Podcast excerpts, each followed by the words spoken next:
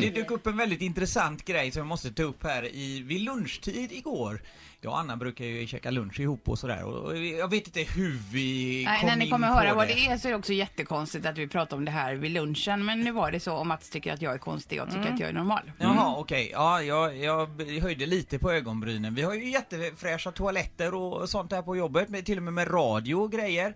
Så att eh, man eh, kan eh, bara sätta sig ner och njuta. Men det gör tydligen inte eh, redaktörs-Anna. Hon gör nämligen aldrig nummer två på arbetsplatsen. Fast det har jag hört många som inte gör. Bra Linda, för det håller jag med. Jag tycker också att det är så att man kan Man gör ju hem. inte det direkt, alltså det gör man inte. Men man vill ju känna sig bekväm först. Så det tog kanske ett, eh, två, tre månader innan jag gjorde det. Men alltså. Ja men går man och håller sig Nej. hela dagarna då Ja. eller? Ja. Nej men jag tänker så här med att det beror precis på toaletten men det som är bra här det är att våra toaletter är lite isolerade. Dessutom är det radio på varje så ingen kan ju höra. Nej just det, när man drar igång. Nej men det, är sant, det där är inte helt oviktigt faktiskt. Nej det är det inte. Nej, verkligen det beror ju lite på om, om den skulle ligga mitt i ett öppet landskap, toaletten mitt i där, då skulle inte jag heller göra nummer Jag har two. en sån traumaupplevelse en gång när jag var uppe och åkte skidor i Italien och då var jag tvungen att göra nummer två. Eh, På en då var- alptopp. Ja men det var verkligen så. Och så var det sån här bås, du vet, toabås med öppet upp och öppet ner. Ja,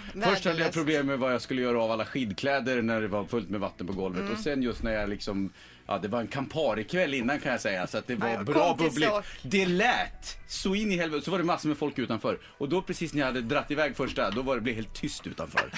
Sen började någon jävel skratta och sen skrattade allihop där. Det tog 45 minuter för mig, för jag ville bara, undra om det är någon utanför nu. Så jag satt och svettades och höll emot där tills jag vågade släppa på. Så det är inte alls oviktigt att det är isolerat på Vad toaletten. säger du John, gör du number two i, på offentliga toaletter? Ja, alltså när jag kom i morse, jag tänkte jag, lä- ja, jag slår upp ett revir här, så jag, jag sket direkt när jag kom i morse.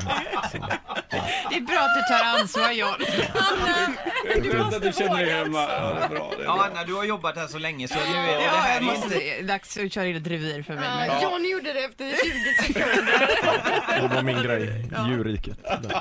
Välkommen John till jobbet. Ett poddtips från Podplay. I podden Något Kaiko garanterar östgötarna Brutti och jag, Davva, dig en stor dos skratt. Där följer jag pladask för köttätandet igen. Man är lite som en jävla vampyr. Man har fått lite blodsmak och då måste man ha mer. Udda spaningar, fängslande anekdoter och en och annan arg rant. Jag måste ha mitt kaffe på morgonen för annars är jag ingen trevlig människa. Då är du ingen trevlig människa, punkt. Något Kaiko, hör du på Podplay. Därför arkadeinerna.